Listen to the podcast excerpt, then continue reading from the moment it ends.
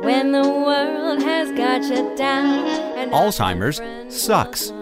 It's an equal opportunity disease that chips away at everything we hold dear. And to date, there's no cure. So until there is, we continue to fight with the most powerful tool in our arsenal love. This is Love Conquers Alz, a real and really positive podcast that takes a deep dive into everything Alzheimer's the good, the bad, and everything in between. And now, here are your hosts, Susie Singer Carter and me, Don Priest. Hello, everybody. I'm Susie Singer Carter. And I'm Don Priest, and this is Love Conquers Alz. Hello, Susan. Hi, Donald. I'm so excited today. How are you first? I first? know. I should Well, uh, I'm platitudes. fine, I you need know. platitudes. new new year and a new beginning and uh, Oh, let's that's just uh, let's just hope that uh, this one you know maybe heads in a better direction than last one so Right, and i think yeah. you know today may kick us off right in that direction I think so. We have the greatest guest ever. I'm so excited. So that's why I'm like jumping. I'm doing leaps over uh, over all our right it. platitudes. Yeah, yeah. Well, first of all, you know, let me just quickly put a plug in for uh, I Love Lucifer, our other podcast, which is now in the finalists for four finalists in the Audioverse Awards. And we're not asking you to do anything but just send good vibes. So uh, we're excited about that, and you guys know it's a comedy uh, horror, and it's fantastic, and it stars Adam Levy from The Witcher and HBO's Industry. Her eyes are literally burning with an outrageous color of red. My fearless daughter moves in to plant a kiss, but Portia manages to hold her away. Tanya's lips hover inches from Portia's. Hot.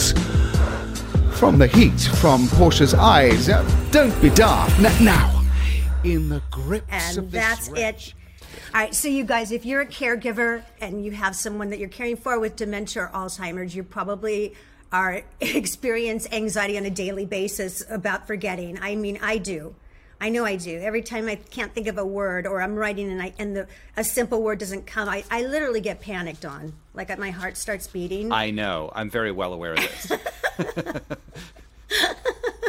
I mean, I, I do, and um, but I was I found I listened to this guest, our guest on um, Anderson Cooper, and it rocked my world. It changed how I thought about it, and it gave me a peace of mind because I do have a good memory, you know, and and like my daughters always say, "Mom, we can't remember words all the time, right?" So Let's get to it. Today, our guest is Scott Small. And Scott is a distinguished memory researcher, the director of the Alzheimer's Disease Research Center at Columbia University, and the author of a fascinating, not to mention practical, book entitled Forgetting the Benefits of Not Remembering, in which he explains why forgetfulness is not only normal but also favorable. Uh, until recently, most everyone, memory scientists included, believed that forgetting served no purpose.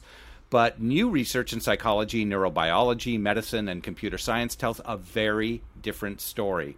Forgetting is not a failure of our minds, it's not even a benign glitch. It is, in fact, good for us. And alongside memory, it is a required function for our minds to work best. Scott's book includes a wide variety of studies that include pygmy chimpanzees in the wild, visits with the iconic painter Jasper Johns, as well as the renowned decision making expert Daniel Kahneman. Looking across disciplines to put new scientific findings regarding forgetting into illuminating context while also revealing groundbreaking developments about Alzheimer's disease. And that's what we're very excited about talking about today. Right. And just to put it in layman's terms, the next time you forget your keys, just remember that forgetting is good for you. So please welcome our exciting guest, Scott Small. Hi, guys. Uh, thank you so much for inviting me. Thanks for the uh, very exuberant intro. Uh, I, I, I, I will start off by saying that um, uh, although I'm optimistic in my personal world, uh, I am, like most trained physician scientists, uh, ever skeptical, not necessarily optimistic. But uh, Don, if you do mention uh, the new year, uh, a new year per- perhaps ringing in with hope, uh, there's a lot of hope coming out of the um, the laboratories of Alzheimer's, uh, and it's translating practically. There are new drugs, there's new hope, and uh, I can easily articulate cautious optimism. Wow. I, That's amazing. It's funny because on those, the, That's whenever we hear about a new drug, and it's always wait, does it does it uh, you know reverse it? Does it stop it where it is? Does it prevent it? And are, is it is it in all those areas? Well, you know, if if if, we're, if we could start from the beginning, perhaps the beginning is um, the mechanics cliche. You can't fix something unless you know what's fundamentally broken. And, and it turns out, uh, and there are many ways in which I apologize to my patient patients for the slowness uh, in us really isolating the root cause of Alzheimer's, but there's a sense that we're finally there. And, you know, the only silver lining of COVID, once you identify the target, the biomedical enterprise uh, is endowed with such wonderful tools that you can genuinely, realistically be hopeful that uh, effective drugs can be developed. and I think it stems from kind of what in your book when you talk about the, the mechanism. The, that, the molecular Exactly. mechanism that you discovered, you always knew there was a mechanism for memory, uh, but you didn't. But there wasn't a, a mechanism identified for actually forgetting, and so there's two mechanisms. Yeah, that, that, right? that's exactly right. And quickly, let me let me just clarify. I've been involved, like most of the world, in finding mechanisms that regulate memory and pathological forgetting. So we've we've all been working away for decades, trying to understand the mechanisms of memory, which have been illuminated by my mentor Eric Kandel and many over the, many over the course of decades. And the and the belief was always, well, you know, for, forgetting is just a, a glitch, it's just memory gone bad. But the research in the last 10 years has clarified that that's not the case. There is uh, a completely separate group of mechanisms that are dedicated to active normal forgetting. And if I may quickly insert, because this needs to be clarified, in a very simplistic sense, one can think of pathological forgetting, what happens uh, to us when we develop Alzheimer's, perhaps when we age, uh, worsening from our own baseline, versus normal forgetting, the forgetting we're born with, the forgetting that all of us have, yet everyone, including everyone who sits next to me at a dinner party says, Oh, you're a memory doctor. Let me tell you about my forgetting. And it turns out to be normal forgetting. And so the book is really written in contrast to the pathological form. There's no, nothing good about that, but there's a lot good about the normal uh, form of forgetting. and which I want to get into, like what what actually identifies the difference between pathological and which we all want to know. That's the big question, isn't it? Like where where is that line when it becomes normal and and pathological? I mean, I saw it in my mother, and I could only say from my experience what I how I identified it. And you know, and it's interesting because not everybody not everybody is attuned to, to it because I was kept telling my family members something's wrong with mom, and they were like, "You're overreacting. That's normal. You know, she's fine. I don't. We don't notice anything." And I was saying, "But it's different. That's it's it, Susie. different. I'm That's telling it. you." That's the distinction. And f- first of all, let me just say, in this very engaging uh, conversation, and not to put my neurology colleagues um, out of business, ultimately, if you really want to know if it's pathological, go see your doctor. and uh, and Los Angeles has wonderful, wonderful neurologists. Um, the the the but you you you hit on it. The different the, the, the real way to for your own self or for your family members to know if it's pathological, if it's worsening from someone's baseline. So you, you know, sounds like your mother's lucky. She's very close to you, her daughter. So you detected something worsening from from her baseline. The problem is, is that it's often very subtle, and we all forget. And the kind of forgetting you're asking about can actually be the same as just any of us forgetting our keys. So it's really not so much about the kind of forgetting early on. Later in the disease, it's clear. But at the earliest transition from normal to pathological forgetting, it could be subtle, but the critical point is is it worsening uh, about, uh, uh, compared to someone's own baseline, in, as in the case, sadly, with your mother. And does that come out sometimes? I mean, can you can you relate it to uh, not just forgetting, but behavior, uh, as opposed to just oh, I forgot that, but now it's affecting their behavior? Is that a sign? So Alzheimer's is a progressing disorder. Uh, it starts first and it incubates in an area of the brain that really is dedicated primarily to memory. And that's why, if you think back, uh, I don't know where your mother is right now, uh, Susie, but if you know anyone with Alzheimer's, and just think how it progressed over time. And that pr- progression is not just a worsening in one area of the brain, it's a spreading across other areas of the brain. And so, Don, when you ask about behavior, uh, you know that's a that's a fuzzy word, but often when people really have behavioral problems with Alzheimer's, which could be the most devastating to the patient and to the family, that tells me, the neurologist, that the disease has already spread out of the out of the area of the brain where memory alone uh, functions. I think it's interesting. I just had a, a text conversation with a with a friend of mine who's father-in-law is 92 and experiencing dementia not you know particularly alzheimer's but probably some combination thereof. And he had a fall and and um, they luckily i guess he had internal bleeding but it stopped. And he's now exhibiting like incredibly violent yeah. behavior. And you know and i said that's not in you know she was just lamenting about the fact that maybe you know, I, I can't believe how bad, you know, Alzheimer's, you know, if it brings him to this point. I said, I don't know if that is Alzheimer's. If it could be medication they put him right. on, it could be that whatever damage he had on his, you know, when he fell is affecting him. If it's that quick of a change of personality, it doesn't seem like I, it would progress I, I, that I think quickly. you're, I think you're showing great clinical uh, skills, um, Susie. Uh, that would be my first uh, worry. Um, and the, the, the, good news about that, if it is medication, if it is a bleed in a part of the brain that can affect behavior, those are fixable potentially, right? Alzheimer's, sadly, until exactly, now isn't. Exactly. Um, the, the, the only nuance there is that often when people describe something that happens suddenly, acutely, which is not the way Alzheimer's progresses, if you dig deeper, actually, oh yeah, maybe there was some aggression before, maybe there was some, and, and, so this just accelerated that. And you know, this is the problem: is that we're relying on a a history, a narrative. Uh, and as you're, you're filmmakers, so you know better than I that narratives aren't always faithful to the truth.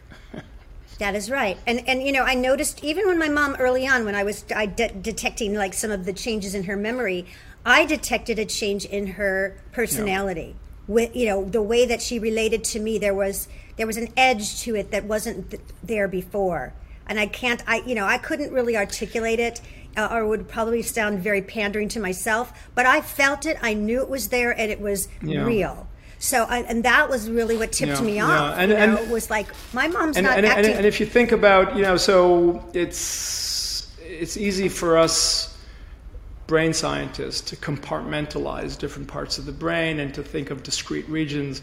But of course, if any of you, either of you, um, were to have a fun night partying and then the, the morning after you're a little bit groggy, you're a little bit out of it, you're out of sorts, you might also be, and, and it's only because your memory is not great, you also might be a little bit grumpy or a little bit. So, and, exactly. and, and, and that's really, I have to tell you, it leads to an interesting point um, about what we do clinically. Uh, maybe we'll get to the uh, cautious optimism about how we can really be physicians, and that by which I mean intervene meaningfully. But um, I, but most of my patients who I spent often hours with are thankful, and I say, "Well, why are you thanking me? I've done nothing." They said, "Well," and the patient's saying this. They're saying, "Well, at least I now know it's not my fault. I, at least I now know that I'm not, you know, that my spouse who's thinking that I'm just being absent-minded. It's not just me not caring." And so there's a certain amount of um, gratitude that comes from knowledge, even if it's not, sadly, at this point, um, actionable. That's beautiful. Yeah. That's that's so. It is important, and I I learned that the hard way because I always say I made the every mis. My mom's had it for 16 years, just so I can frame it for you, and um, I so I learned the hard way by making a lot of mistakes, and then learning you know what works and what doesn't work, and and putting myself in her you know, being the most empathetic I could be to to try to wrap my head around it, and realizing, you know, now. And I used to say to her once I got the hang of it that you know I could see her searching for a word, and I know how frustrating it is for me if I can't find a word, right. or or I. And as it progressed, I could see her searching for the whole statement right, she wanted right. to say, and then it, I could see it pass out right. of her head, and, and I could see her give up I could see and, her and maybe up. blame herself and maybe be ashamed. Yes. All things that we have to try to uh, eradicate from the. From And the- she knew. I mean, Susie found a, a diary of hers from before she even was diagnosed with Alzheimer's In her late 60s, and she was writing. She says, "I better write this down now, or I'm not going to remember." She, Hmm. That's really she interesting. knew, I won't That's really remember. you know, Interesting. and and she also she also said something very poignant in that in those few pages she said you know I, I can i can barely you know i have to i have to as Don said write quickly and she goes and she goes but there's something to be said about forgetting Hmm. she said it, it it's because i don't have to remember all the bad Well, things. that's really, and uh, you know, it, it is ultimately philosophical. It's not philosophical, hard to understand. It's philosophical because it's about us, Right. society, and our families. That's I consider philosophical, and that's a really perceptive point on your mother's part. And one of the things my patients have taught me, and I think I included in the book, is that we tend to over-index memory. And it, it, it, it's not, Yes. God forbid, saying that it's a good thing necessarily. Uh, but we live in an information heavy world. We all want to be the person who can quote. We all want to be, we all want to learn fast, more so than previous generations.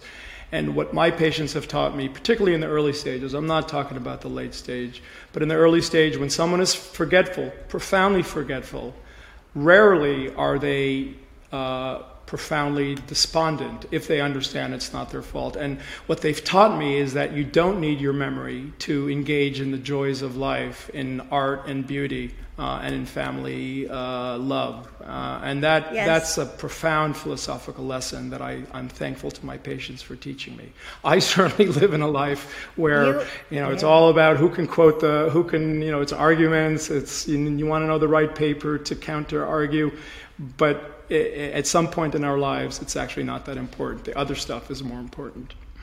it's oh my god you you are you're like my I, I i love you so much i mean i i got this this perspective from another woman who is a, a she studied she she has a method called the dawn method with the which is she talks about uh living with dignity and and she really takes the importance off of memory and and i actually started a, a clubhouse uh, where people meet called and the club is called macy which is memories are so yesterday basically like it they're not that important right Yeah, They're but I, I completely agree. I love can- the I love the acronym, but try telling it to a kid who's sitting down for the SATs, or try try to, you know. So, so remember, and uh, can I just say quickly, the the book, even in the normal forgetting, Yes. is not saying memory is bad. It's saying we need our forgetting to balance our memories. So it's balance. sure. Yeah. For sure. No, I'm just saying that when you compare it to, uh, uh, you know, someone who is disabled, so I consider it a disability, right? Of course, it's a disability. However, that doesn't mean you can't live a, a, And- a and- life and enjoy a and, life and as quality. I tell my patients, and it's always difficult, and you have to be sensitive about this because you never want to minimize anything when you're talking to a patient. But there are many chronically progressive disorders that we live with, right? Diabetes. Guess what? Diabetes, if you live long enough, you'll have a lot of pain. You might lose sight. You might lose your limbs. You could really suffer. Forgetting may be a form of suffering for many of us, but as you pointed out through your mother's wonderful insight, and as most many of my patients tell me, if it's just forgetting, it, it, the, the suffering is actually not that bad. What the real suffering is, again, not to minimize, is that um, you're basically giving someone a diagnosis that you can maybe convince them that right now and for the maybe foreseeable future you won't suffer except for lack of memory, but it's a time bomb. And the, f- the end of Alzheimer's is not a pretty picture. We should not um, whitewash that. yeah. Absolutely, I agree. It, but but but it, you know, it's it's that thing that we as caregivers grapple with is you know, and I I had the issue from the from the get go, which is quality of life over Yeah. quantity of life. So you know, and and and you know, our our medical uh, system is set up to prolong life as the, the physical life, as opposed to you know really valuing the quality over the quantity and so and that's where i had issues because when my mom was in her full you know in her best of mother, she would, you know, when we would visit certain people that were maybe like my grandpa who was in a, a skilled nursing, and she said, and she was fantastic with people in there. Where it's how I learned to have my bedside manner. And she'd walk out and say, Susie, me, never, uh uh-uh, uh, don't, uh uh-uh. uh. Like, I've had a great life. Thank you.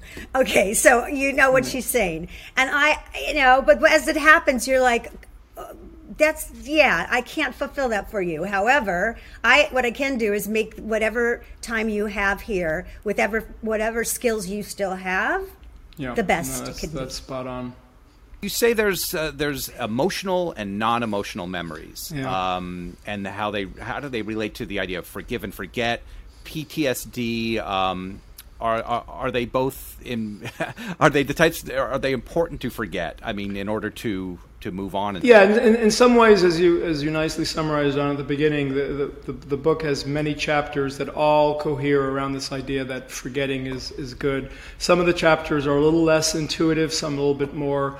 I think I think when it comes to emotional forgetting, I think that's more intuitive. We all know that we the phrase we need to uh, forget to forgive. We all know that there's a problem with PTSD that is, by definition, by definition, a disorder of too little emotional forgetting. We all know in our daily lives that if we perseverate over our painful memories, we might become difficult people and suffer ourselves. So, when it comes to the emotional part of memories, uh, I think it's very, those were easier chapters to articulate. Um, why uh, we need to balance our emotional memories with forgetting to live uh, an emotionally balanced life. What was new, though, is that this all comes out, as you mentioned, Susie, from the new science of normal forgetting that only emerged in the last 10 years. And I wouldn't have written this book uh, just as a feel good book, if it is one, uh, without that hardcore science. I, I, I, am a scientist after all. And, and again, most of that science was not done by me but my uh, by a, a, universe of colleagues. I mean, it's funny we, talk about forgetting to forget to forgive, which can sometimes lead to uh, people getting remarried after they've divorced. I don't know how healthy that is, um, but it's something. Otherwise, we just. but that you do that, you forget. Literally, you could have a horrible. Right, you know, and, that, and, that's why I think that Don. I think the balance analogy, the teetering balance, is a good one. You you you you don't want to forget everything. You don't want to forget all emotions. You don't want to forget the bad part. But what you want to do is defang uh, the memory from preventing you from living uh, uh, a, a, a, better and happier life. Uh, that balance means that occasionally you're going to be balanced, you're going to be swinging one way or the other. You might make mistakes because of too much memory or too much forgive it, uh, forgetting. But it's factually true that you need to balance out your memory with your forgetting, whether it's emotional or informational but we don't do that purposefully. I mean, the bot, the brain does that for us. Is that correct? Yes. There, you know, it's interesting. So, um, in as I've been talking about the book to uh, public audiences, often I, I, I, worry that I won't convince people of the fact that we need our forgetting to balance our memories. I seem to convince people so much that often the questions at the, in the Q and A is, "Okay, doc, you're a doc. You've been working on how to fix." Um, pathological forgetting, too much, you know, bad memory. If I have uh, problems with my normal forgetting, how could I fix that? Right? Doctors are mechanics; they try to fix things. And and the one thing I learned again, I learned a lot. I worked a lot on this book to make sure that it was sort of compelling and correct. And so in every chapter, I sort of have a guide, as you mentioned, Jasper for, for creativity, Danny Kahneman for, for decision making, Eric Kandel for memory. In this case, I had uh, a guide who's the um, PTSD expert at Columbia. And we were talking about PTSD and what parts of the brain and you know how it taps into this new forgetting.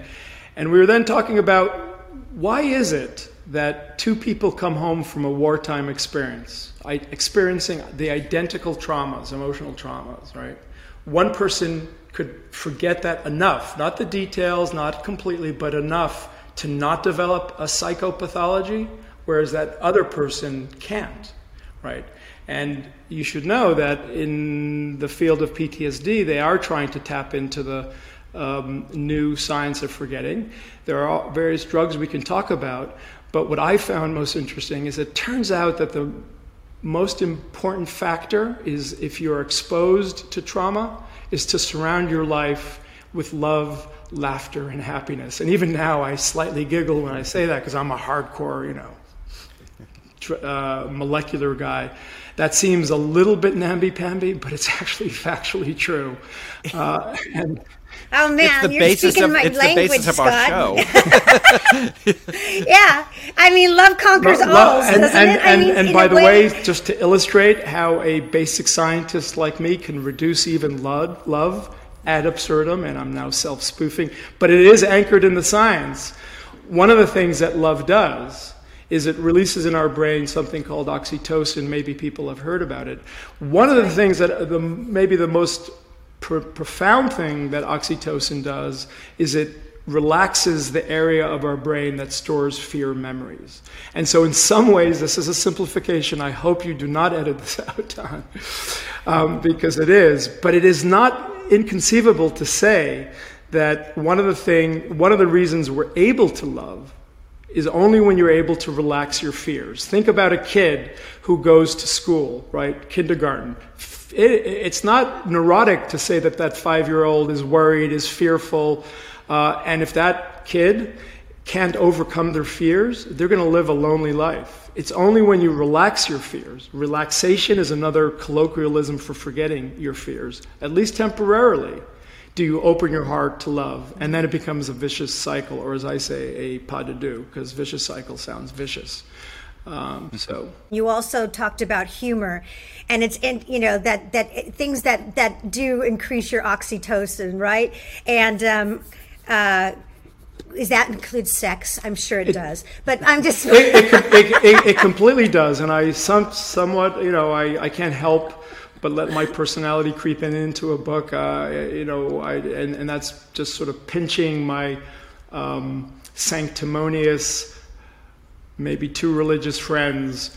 Um, if um, if oxytocin is good, if it's part of love, clearly everyone will agree with that. But be, care- be careful what you wish for, because um, too much oxytocin breaks the holy matrimony of one-on-one fidelity, and and bonobos and Ah, yeah, bonobos yeah, yeah. prove that. So uh, you know you can't. You have to be careful of, of about what you pray for. I would say in this case. Right. That sounds good. But you know, with my mother, I always say that there's, you know, I have certain tricks that I use to get to open the door when I visit her, and it's, you know, it gets harder and harder and harder and harder and harder. Right. My mother was was a musician. She was the most amazing singer. Um, I have her recordings from, you know, from the from uh, Capitol Records. We play and sing them all the time. Those open the doors. I make her laugh now because she had a, she has a tremendous wit. So I- if you know, and that when I can make her laugh, she's suddenly and, a, and this comes back to the and that this comes will- back yeah. to the closing of the loop the pas de deux because um, when you make her laugh she feels better but it also shows how she still has her humor and she still has her chops and her music you know i don't know if you saw uh, with tony bennett I mean, absolutely incredible, and and, and Oh, I know because I have a friend who knows him well, and he, it's no secret. He has Alzheimer's, pretty Yeah. pretty advanced. advanced. Yes, he But you put him you put him on a stage. It helps to be on a stage with Lady Gaga, of course. But you put him on a stage, and he remembers the full songbook. I- I- even to me, and I know this phenomenon. Oh, yeah. So it's really really profound about how uh, memories, pockets of memories, could be preserved. My mother, it's just only within the last year, and I blame it on COVID because she's been isolated too much. And even though we've been Zooming, Zoom is not the greatest thing, as we all know, for you know to connect. So um, we, but we've done the best we can. But she's lost her ability to to sing along, and that was the last thing to leave. And she knew the words better than we did.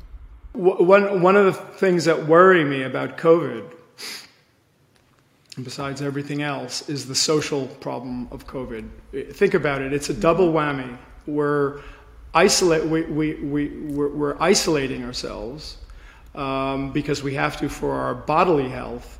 But in doing that, Yep. we're worsening the trauma that many people experience, the emotional trauma of COVID. And you're absolutely right. You mentioned at the get go that you have dogs, so do we.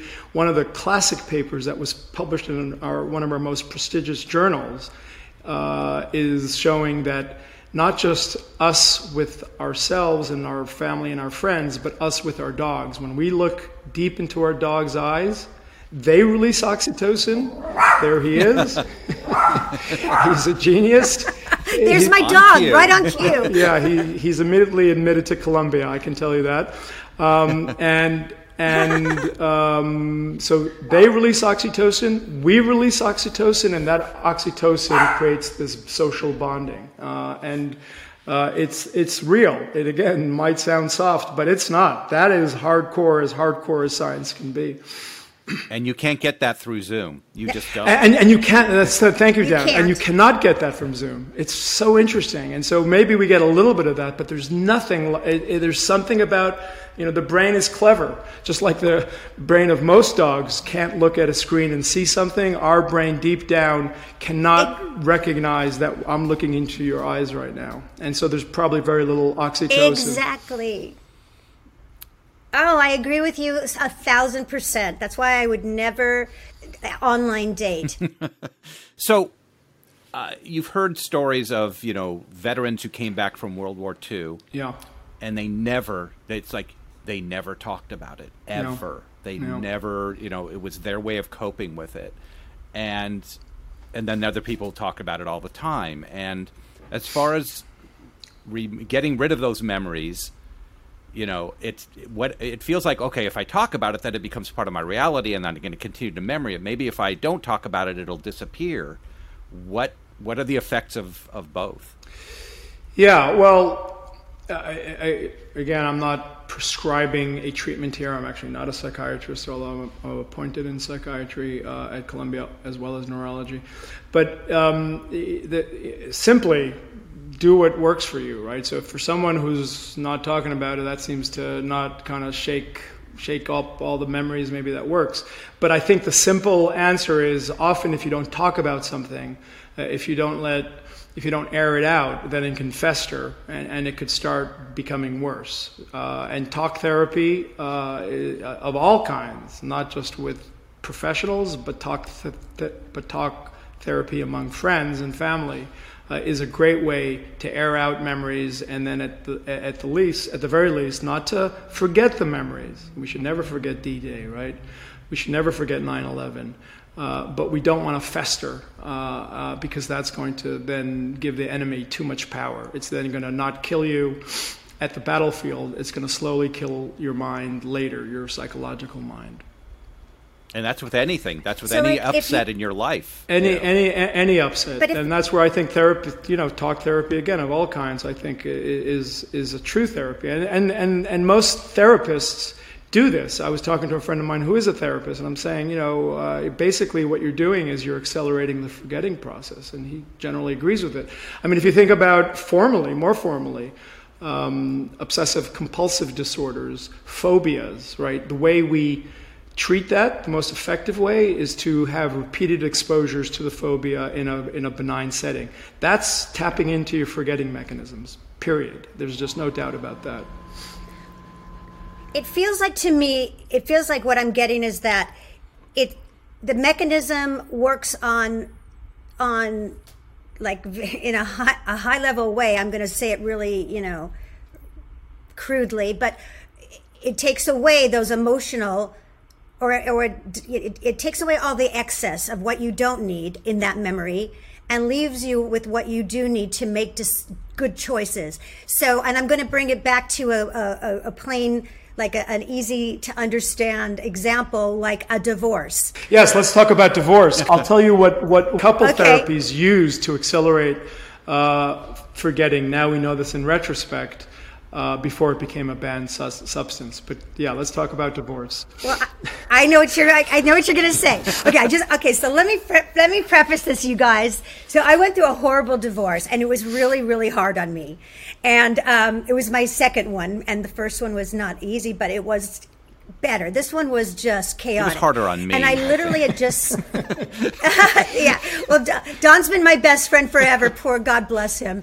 But um, you know, that, and I had seen the movie, The Eternal Sunshine of the Spot of the Spotless Yeah. Mind, right? And I, I was like, yes, I want that. I want that. I need to go and have somebody erase this Right. loop that keeps going Right. through my head and making me cry.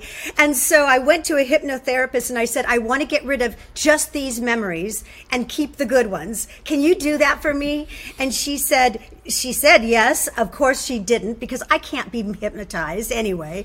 So that didn't work at all. Whether or not it does work, you would you could probably tell me that.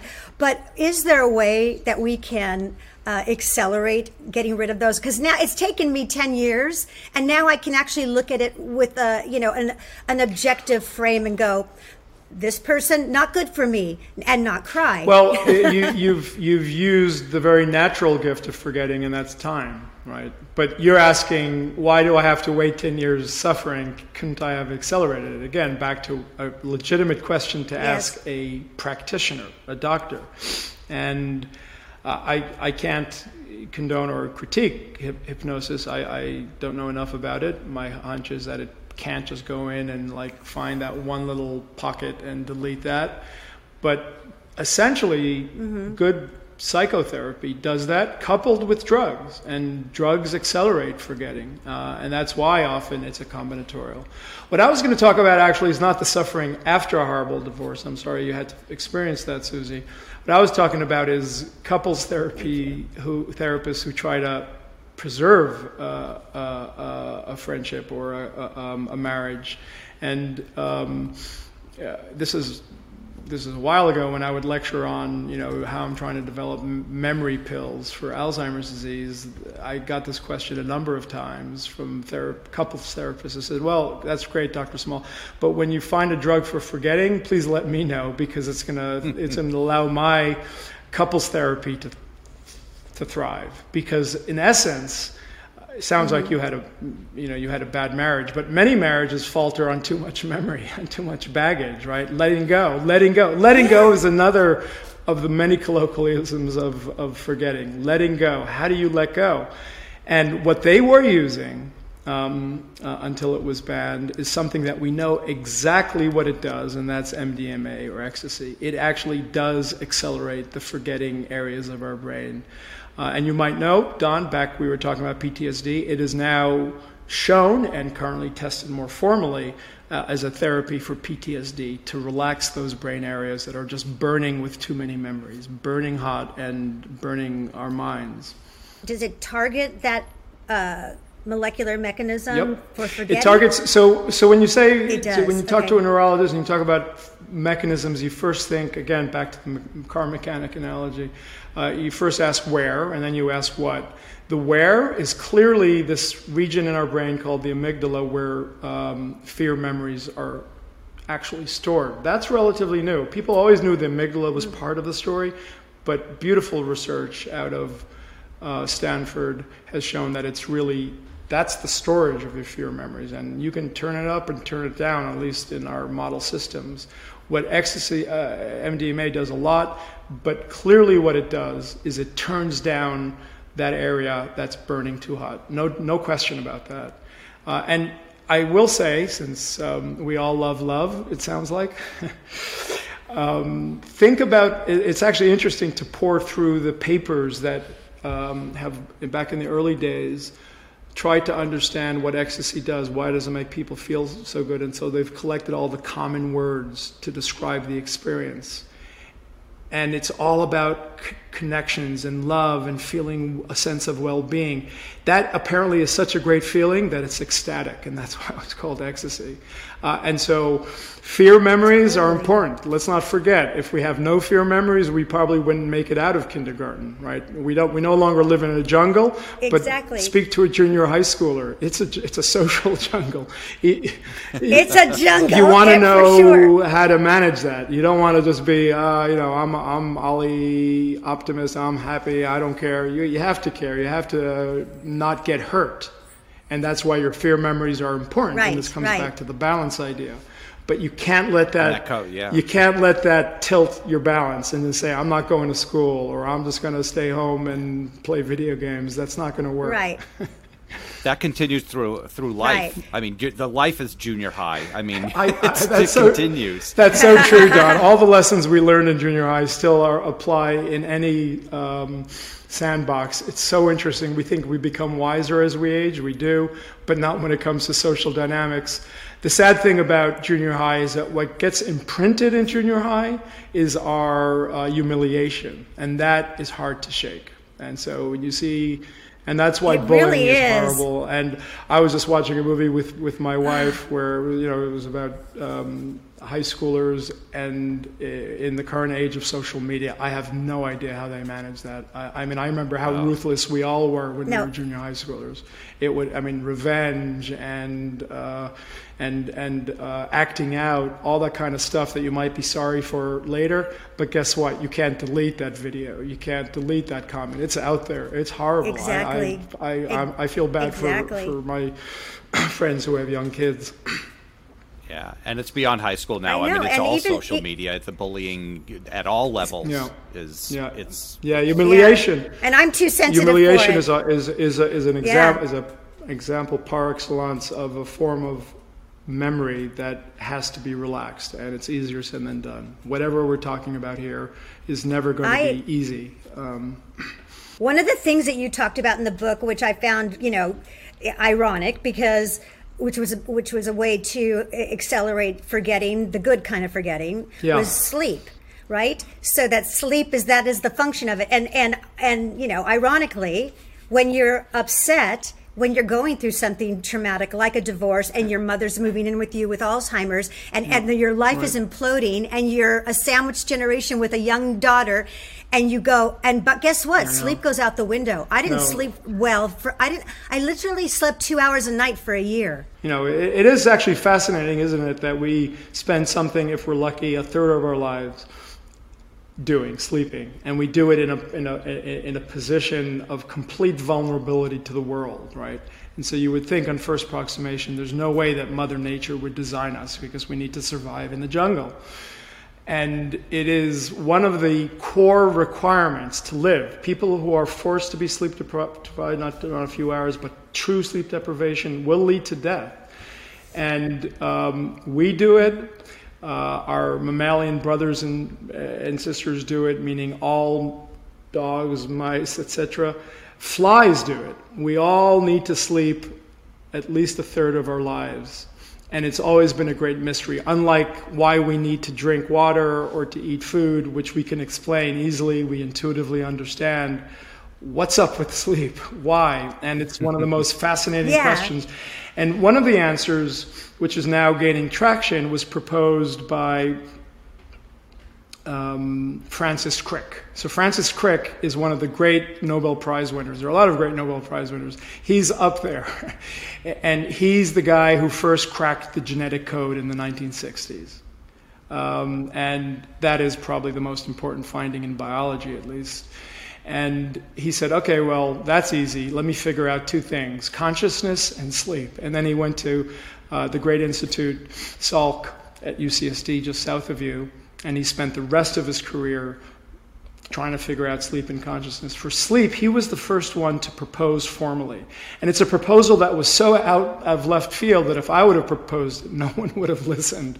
But because it's Francis Crick, they did. He formally proposed that we sleep in order to forget, that sleep is a form of smart forgetting.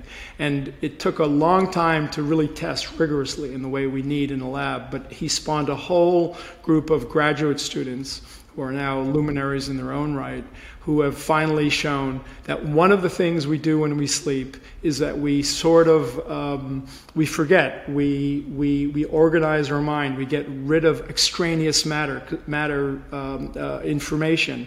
Remember, your brain is, is not exactly uh, your, your, your portable um, uh, camera device but it effectively is memory happy. It always is trying anything that you're being exposed to within your waking day. Your brain is saying, "I'm going to try to remember this. I'm going to try to remember this," and it ends up remembering way too much information to the point that if you don't sleep, and I've had the experience of not sleeping for for three days, you become psychotic with too, too much information.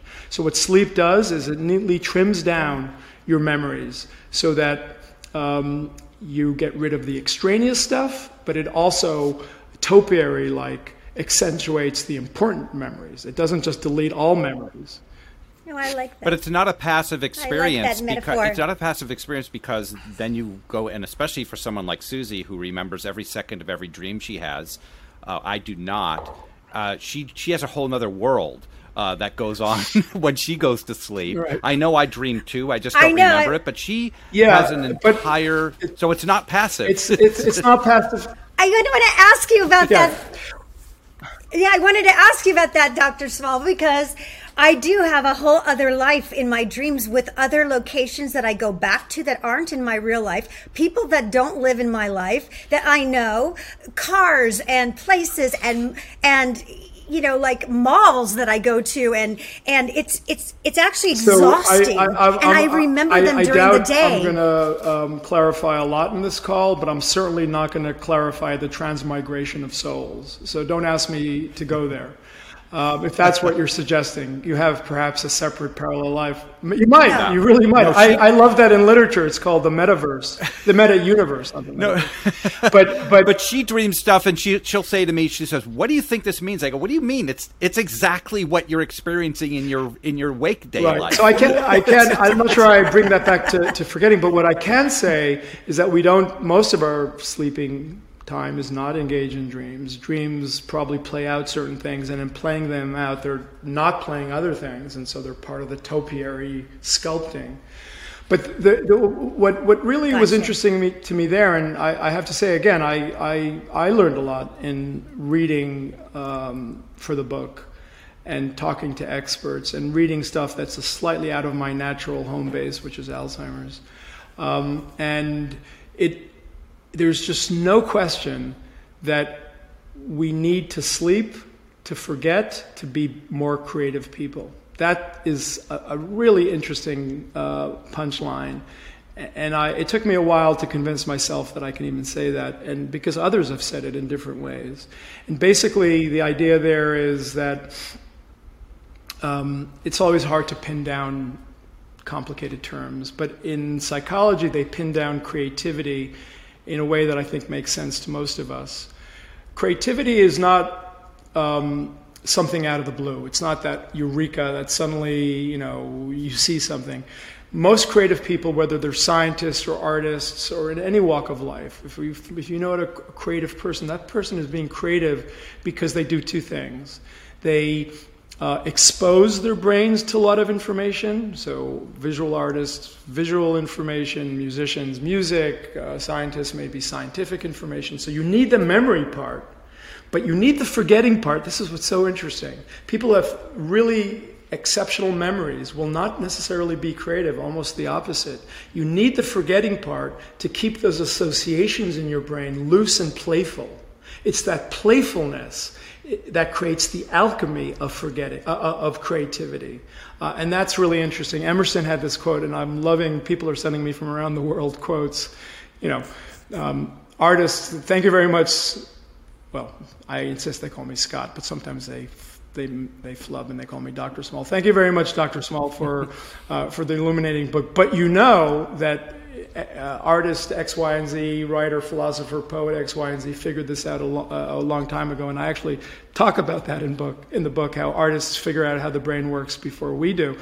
But Emerson has this great quote where he he says that um, morning um, how does it go? It's morning is the imagination of our minds. Uh, evening is when it's burdened with memories, and it's really just incredible because he he he, sensed that.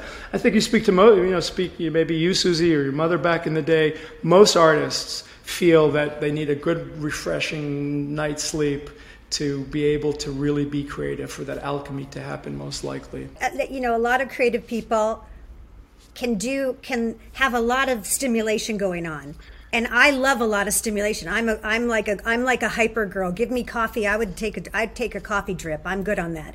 But but when I'm creating, especially when I'm writing, I don't like right. any distraction. I can't because I already am. Right. So all, all, all the information is there. If if you were one way, one has to be careful with oversimplifications. Again, my typical refrain. But people who have really, really good memory have all that information, but it's just uh, stapled with steel. They can't be playful. They can't uh, engage in creativity. Right. That's what creativity is.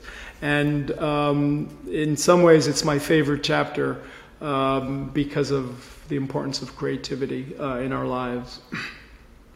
Is that what causes writer's that makes so block? much sense. I mean, no one. I was just wondering when you hit yeah. writer's block, is there something that's going on? Are you just thinking about other things, or I, that's a really interesting question, Don. I, I, you know, I guess I would imagine there are a lot of forms of writer's block, um, but that's a really interesting question. Might uh, a forgetting pill help writer's block? It's not maybe a complete coincidence that drugs like alcohol have been used by many famous writers to unblock their writing again, I'm not a doctor. And pot, yeah. And pot. And, I'm yeah, not. pot. I'm not. I'm not condoning all that or rec- prescribing any of yeah. that. But in this general discussion, right. Uh, it, that that would, on first approximation at least, make some sense. Yeah and hallucinogenics well, too. there are yeah. many, many. yeah, I was going to say many a movie, and many a movie has been written on hallucinogenics. But yeah, yeah, right? hallucinogenics that, I think are a little sense. bit different. I think they what they do is they they're an active process, but and they might open up a pocket, that kind of thing. I'm not sure that, and I know a lot about these um, recreational drugs. I'm not sure that, and I, am all all in on uh, on Jonathan Pollard's book. You know, microdosing. Again, not as a doctor, if, if, but mm-hmm. but on the forgetting part, I think it's more the drugs like uh, alcohol, like ecstasy.